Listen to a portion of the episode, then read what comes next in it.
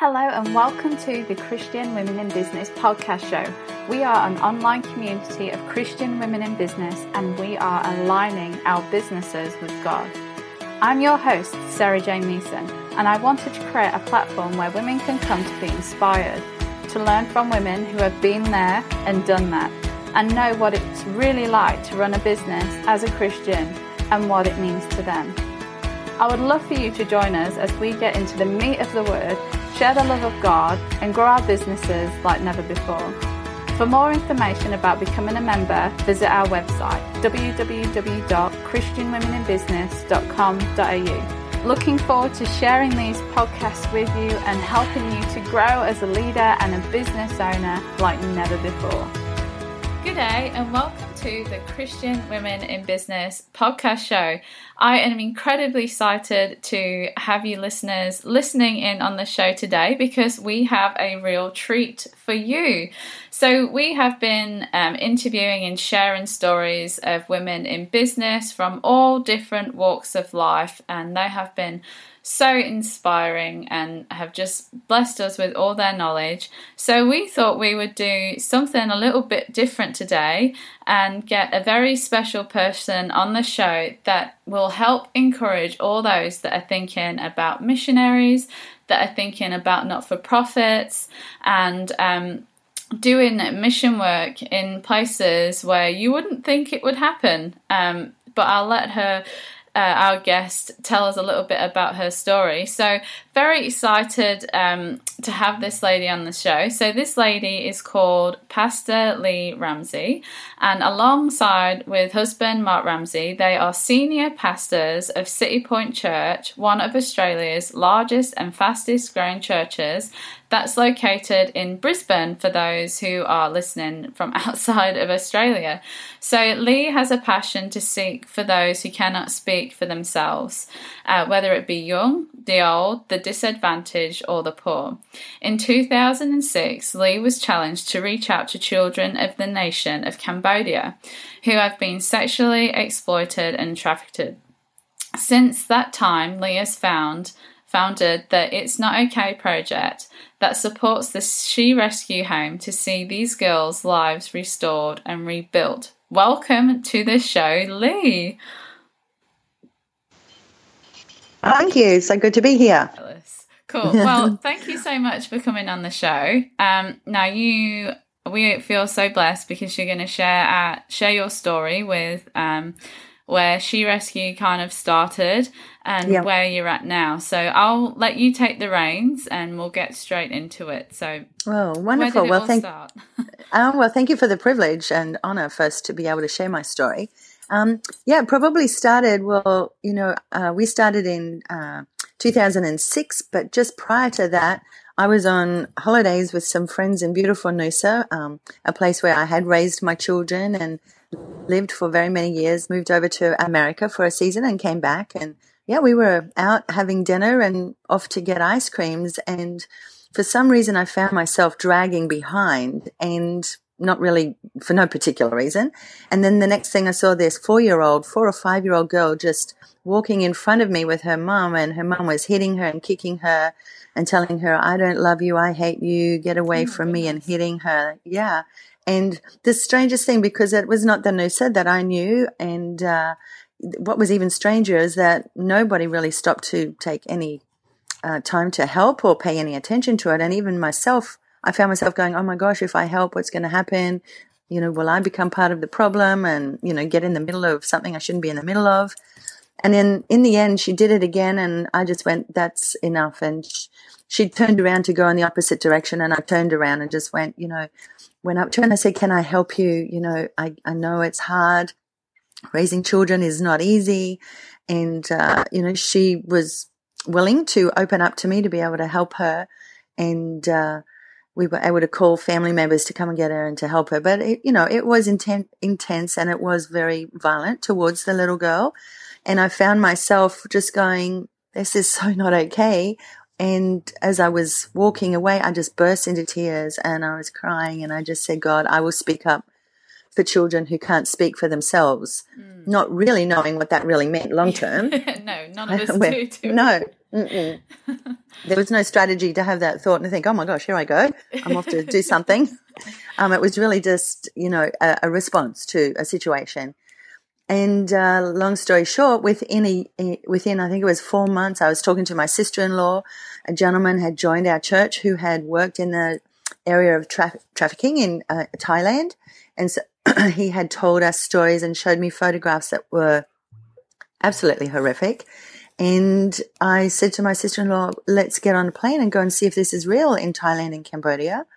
And so we did, and we were amazed at what we saw and heard and felt. And so we went to Cambodia and we met people and we then went to Thailand. And when we got to Thailand, we fulfilled our commitment to all of the appointments that we'd made, but we really did feel like we were in the right house, wrong room, mm-hmm. right cause, wrong country. And so we got back on a Cambodia and that's really when it all opened up for us. And again, I spoke to many people, heard many stories, met children and, uh, was actually on our last night that we were in Cambodia that we bumped into a little girl who was 12 years old. And now remember this, that when we were there, everything was so overwhelming and the stories that we heard and the children we met, it was so devastating. And we used to write on our arm every day to succumb to the enormity of the problem is to fail the one because we would keep thinking, oh my gosh, if we help, if we do this, then we'll have to do that and then we'll have to do that. And then it all became very overwhelming yeah. because all you see is this big picture that you think you've got to achieve rather than starting just with the life of one child. And, um, anyway, so on this last night, we were just sitting there chatting and talking about what we could or couldn't do or how we would move forward. And this 12 year old came up and she was standing there saying, will you buy food? Uh, you buy a book? You buy a book. And she's a little bookseller along the front big red sunglasses on her face. And uh, we're like, no, no, no book, but you come here. Are you hungry? And so she was hungry and sat down and we ordered her food and she was eating like she was eating for the nation of Cambodia. She was so hungry. Yeah. And uh, she saw a piece of paper that we had, which is a picture of a Western man holding the hand of a Cambodian child, but uh, jail bars on front of it. So they use a lot of those pictures for children because they don't speak English and but they everyone understands pictures. Yeah. So as soon as she saw that photograph, that picture, she stopped eating and she grabbed my arm and she said, "My friend, my friend, ten tonight. Mother, father sell to two men. You come help. You you you find her." And so in that moment, my sister-in-law and I just got up and went, well, oh my gosh, what do we even do right now? yeah, so we, I know my sister-in-law is like this spunky little blonde thing, but she's tiny and we're both blonde. So we kind of stand out in a crowd. And, um, so when we went to go down this dark road that she wanted to take us and we looked at each other and went, this is so not what you do. So yes. we came back and made a phone call and got, you know, we had the phone number of an organization that could help because we were leaving the next morning. And so, you know, I always like to say that little girl who was starving hungry, suddenly the very thing that meant more to her than anything else was her friend. Yeah. And so often we get preoccupied with, with like our own needs and our own wants and our own goals and desires and ambitions that we forget to see what's happening right in front of us. Yeah. And I was just so inspired that the very thing that she needed to sustain her, which was food, became nothing to her it meant much more to go after her little friend. And so, yeah, we were able to get someone to come and talk with her. And then we flew out the next morning and pretty much I just, we just looked at each other and said, how can we come here to find out? And now that we know, go back and do nothing. Yeah. So then we pretty much took the next year to work out what we could do. And um, it ended up being that we decided that we would start an organization for children that are rescue that not that we don't do rescue, we do the aftercare. So we wanted to work with children that were rescued from rape and trafficking and any form of sexual exploitation at all, really. And uh, so we did. We opened a home uh, for children, and it's been an amazing journey in itself and an absolute privilege because uh, you know you get to change lives and heal hearts, and it's amazing. Yeah. So. So how did you? So you opened. So you spent a year was that back in Australia and back in Australia, yeah, kind of going, okay, well, how's this going to work? And then you came to the conclusion that, well, we're not there, like you say, to actually um, rescue them from literally yes. that place, but you're the yeah. after. And uh-huh. so, how did that all how did you do that? Like, how did you come to the conclusion of that, and then how did you go from that to then being able well, to per- do you purchase your first home, or how did it all work? No, no, you just rent and lease over there. Um, that's what we do. We don't, you know, it's difficult to own anything over there, and you know, it's a beautiful country that not everything is wrong with it, but there are still some things that are not right with it, and um, yeah, very difficult so far as corruption goes. And uh, yeah, we would just rather rent something than own something over there right now. Yeah. yeah. And that that is our, our we have no goals to own anything in particular. We like to spend that what we can on restoring girls' lives, really, pretty much. But in, in answer to your question, we took a year to find out what we needed to do to operate legally in that country. Yeah. So you must work with the government. So when we take girls into our care, the government actually signs them over to us. So we never take any children into our care that are not first registered with the government that they've got them in our care. So we have the full backing of the country and we're registered there. So called a memorandum of understanding. And so you work very closely uh, with the government to, you know, look after these girls. And we also work really hard at reintegrating children or girls back into community and family life as much as possible and as quickly as possible. That's always not always possible, but that is the ultimate goal.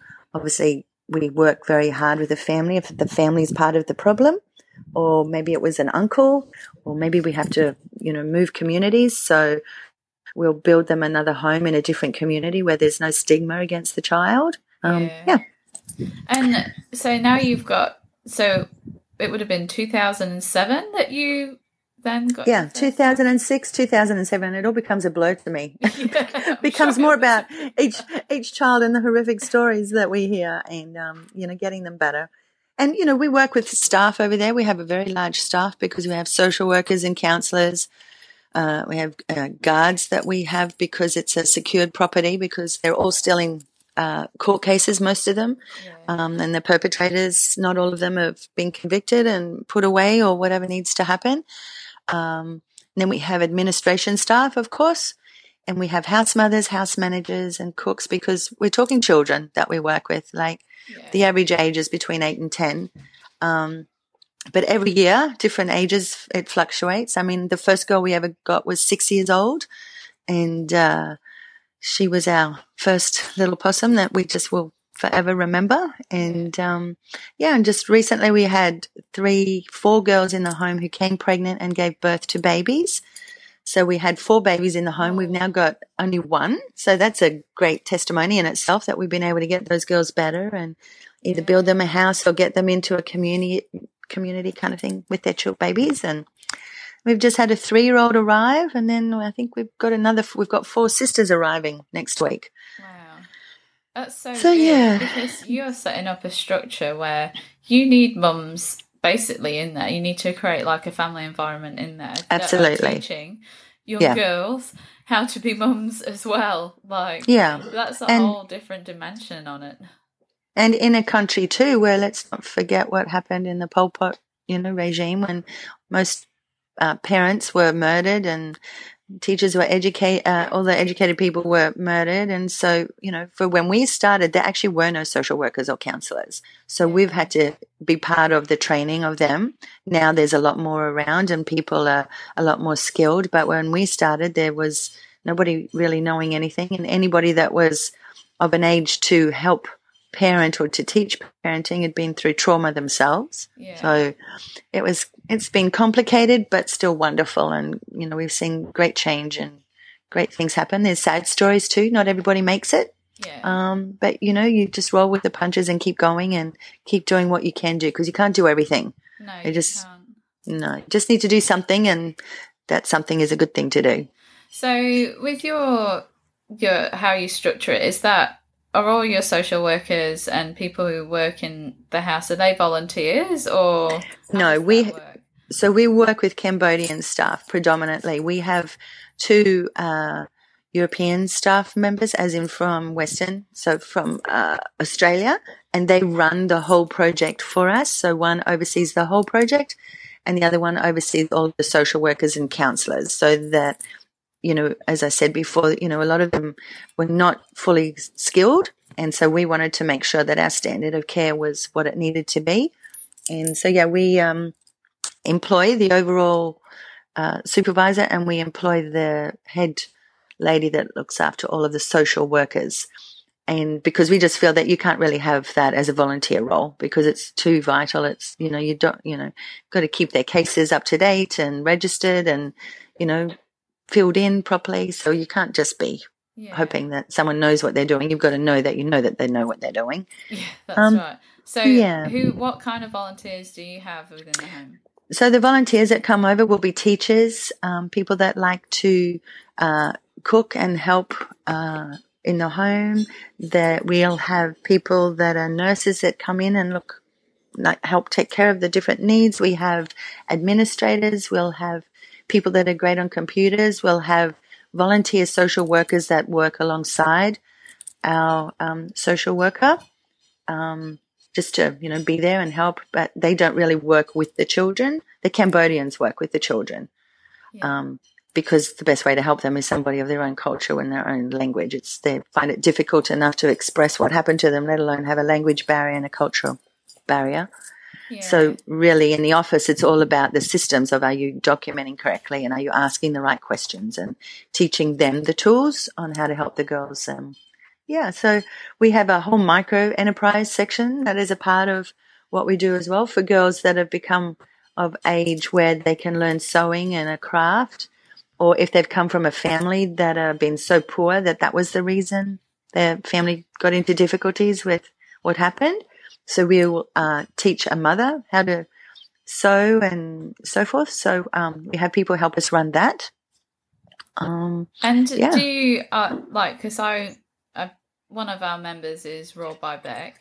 Beck. Mm-hmm. Oh yeah, she's like massively passionate about what you guys do. Yeah, she, she was showing me a top that yeah she's had made for her. Yeah, business, they're amazing. Mm. Um, that your girls sewed like you girls. Yeah, so so obviously we we work with children. So when it all started, we started realizing that to reintegrate a child, you had to tick certain boxes, and one of them was that there was enough money in the homes that the child wasn't at risk because of poverty.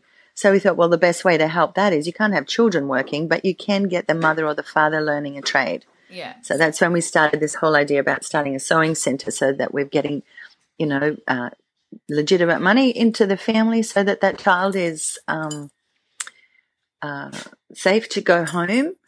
And um, yeah, so, but then if the girls become of age and they're, you know, at working age, then um, we will teach them how to sew and then they can become a part of the program. So we've got girls now 10 years on that are older that are a part of the program. That's awesome. So mm. now mm. those beautiful girls are making sports fitness wear. yeah, they do. They now, make fitness wear, they make aprons, yeah. they make shirts, they make beautiful, they make so many wonderful things. Towels, they make handbags, they make so many wonderful things. And they're like our businesses in Australia are now mm-hmm. able to buy the stuff from your girls and put back mm-hmm. into yeah. their lives. Like, yeah, that is so amazing. Yeah, I was blown and, away when Beck told me about that. Yeah, it's it's very cool. Like initially, that's you know, again, it's you just start small and then you you grow, and it's just been in the last uh, year and a half that we've really really worked hard to put our sewing center together, so that we can keep up with what the orders are that we're getting, which is you know cool really um, it is a good problem to have, and so we've opened our doors now to um, uh, other people in community that are very poor because we do realize if you can reduce the risk of a child by reducing the poverty in the home and in the community, then you can just uh, solve so many problems. Yeah, rather than just before yeah. the you know they're getting to the poor and then thinking, okay, now we're going to have to sell our kid to survive. Totally. Yeah. And look, this is one of the reasons why we work with rape children because quite often a rape child will be next thing she'll be sold off as a sex worker because she's lost her value and her worth. Oh. So we were of the opinion that we're not going to just work with the rescued trafficked child. Why will I wait for her to be trafficked before I say, now I can help you. Yeah. So we were very adamant that we would not just be a shelter. Uh, and this is, you know, this is understanding Cambodia and how that works there. So that's why we really want, felt that we wanted to be a part of all forms of sexual exploitation, not just waiting for the trafficked child and to I be rescued. um, like, I, obviously, you've spent over 10 years there now. You're mm-hmm. seeing now 10 years later the actual beautiful rich culture that Cambodia probably is beyond all that horrible stuff. Mm-hmm. Like it's a beautiful country. It has a lot of beauty. It has a lot to offer. It's vastly developing, which is good and bad. You know, sometimes the rich get richer and the poor get poorer. So you've yeah. got to keep an eye on all of that as well. But, um, you know, we just, it, we just love being a part of the journey of helping those young girls. And like I said, you, you know, you can't help everybody. Not everybody makes it. Um, but the reason we wanted to work with children is because we felt that with a child, we had a greater chance of getting them healed and restored and better and stronger. Yeah. Um, and we've seen great success stories with that and wonderful stories, which is fantastic. That's awesome. Bringing them home to JC and yeah, absolutely. Well, that when we started, that was one of the you know major foundations that we wanted to have was to know that we had a Christian home that we were able to say not only are we bringing you food and healing and counseling and social work, but we're bringing the complete giver of life, who is Jesus Christ, yeah. and that He can heal their hurt and their pain and give them something to live for beyond their pain that they've already hurt felt, you know, and um, yeah, and so in Cambodia, you you must give the children the right to not have to be Christian. They don't have to be Christian to be in the home. Yeah. Um, so it's very much free will and they make a choice. But we very much run the home um, as a Christian home yeah. and Christian staff and so forth. Yeah. It's wonderful. That's awesome. So if I was in your shoes 10 years ago and God mm. had planted something in my heart, um, like he did with you, and like like we were chatting that you know, you didn't really have this big goals or big strategic plan that suddenly mm-hmm. you were going to do all this stuff, but mm-hmm. God's kind of led you along the way, and like now He's using enterprise yeah. to help enterprise to help build a country. Yeah. What are your your five tips that you'd pass on to well, I think, well, number one is that just make sure, you know, I, I, my whole endeavor and my dream in life is to be a great wife and a great mom and raise my children that God had given me the way I should raise them. And so I gave a lot of attention to that. We were also pastors at the time. Uh, in Noosa, um, and then we went to America. And, uh, you know, you mentioned before we're in Brisbane, but we actually have locations in uh, the United States of America, in Colorado, in Fort Collins. We have uh, Auckland, uh, as well. In Auckland Citipointe, we have six locations in Brisbane. And so I've been a pastor's wife. I'm a mum of four children. I'm a mother-in-law to three, and I have uh, my sixth grandbaby on the way. So that side of my life was always my dream that I'd be a great wife, a great mum, I'd have grandchildren, be a great pastor, love people, do church. And uh, so I gave a lot of time to that and in giving time to that i think i became a whole person because i was not raised a christian i became a christian when i was 20 21 and so i feel like that when this came across my path when god asked me to do this i had the capacity to say yes because this is no small feat. You need to be reasonably emotionally stable to just the subject matter in itself is disturbing. And uh, and then you know, I was able to say yes, but I also had the wisdom to put people and ask people to come alongside and be around me to help me with the administration of the whole thing because I've actually not, you know, I was raised in South Africa and when I came to Australia, I was 15 and I actually haven't been to school past 15. I never went to university. Um, I married my husband when I was 18 and so, you know, I'm incredibly clever, but I just didn't have uh, any degrees behind me to even warrant starting an organization like this. So I think it was just being whole and stable and then able to say yes when God asked and then having the wisdom to put the right people around me to help with the whole organization. And so I just think, you know, there's no limit to what you can do if you don't care who gets the glory. That's no reason to start anything. Um, it's all about people. You know, I always say you'll never know her name and you'll never see her face, but she matters. And that's what matters. She matters. It's not me that matters. It's, this is not about the Leigh Ramsey show. This is about one girl at a time changing their lives and making a difference for their future. And uh, probably another tip is just not succumbing to the enormity of the problems that you, you're faced with when you want to move forward and do something, but just do, you know, just do one thing at a time. Don't be overwhelmed. Um, and then knowing that you can't do everything, but you can do something. That's a good way. That's one of my things I live by. And another one that is, you know, really important is forgiving everybody of everything all of the time. Because, you know, you step out and, well, anything in life really, but in particular in the subject matter, it's, um, tricky. You know, you've got people that don't like what you're doing. They like to give you a hard time. Yeah. Sometimes people see it as a threat. Yeah. Yeah. With their own insecurities. Absolutely. Um, well, even, yeah, well, even, even, you know, sometimes, you know, you might have, have a child in your care that someone doesn't want you having in their, your care. And so they'll do everything to make you look bad to, you know, try and get that child back out of care so they can have access to them. So, you know, it's endless. It's, you just really got to know who I find for me, knowing who I am in Christ, where my strength comes from, and making sure that I do my due diligence, that we're thorough, that we have great people working for us that are, you know, dot I's and cross T's, and um, yeah, just do it right, really. Well, that was a and whole I, lot of knowledge in one big breath. Oh. oh, yeah. Well, at the end of the day, you know, it's all about building lives with giving them a hope and a purpose and a future beyond their pain, really. And I think, and you know, I go back three times a year and I'm amazed how, uh, how much by not being over there you can slip back into mediocre thinking about the whole cause. And then I get back there and I'm like, that's oh my gosh, and that's right. That's why we do this. Yeah. Yeah. That's so uh, sometimes have the sleepless nights and yeah, you, know, you exactly. Your faith beyond what you could ever think possible, and relying on resources from God and mm-hmm. the whole big picture of it all. And we found in Christian Women in Business that just from saying yes, yes. God has almost provided everything. like, and it's yeah. all come in its own time at the right time.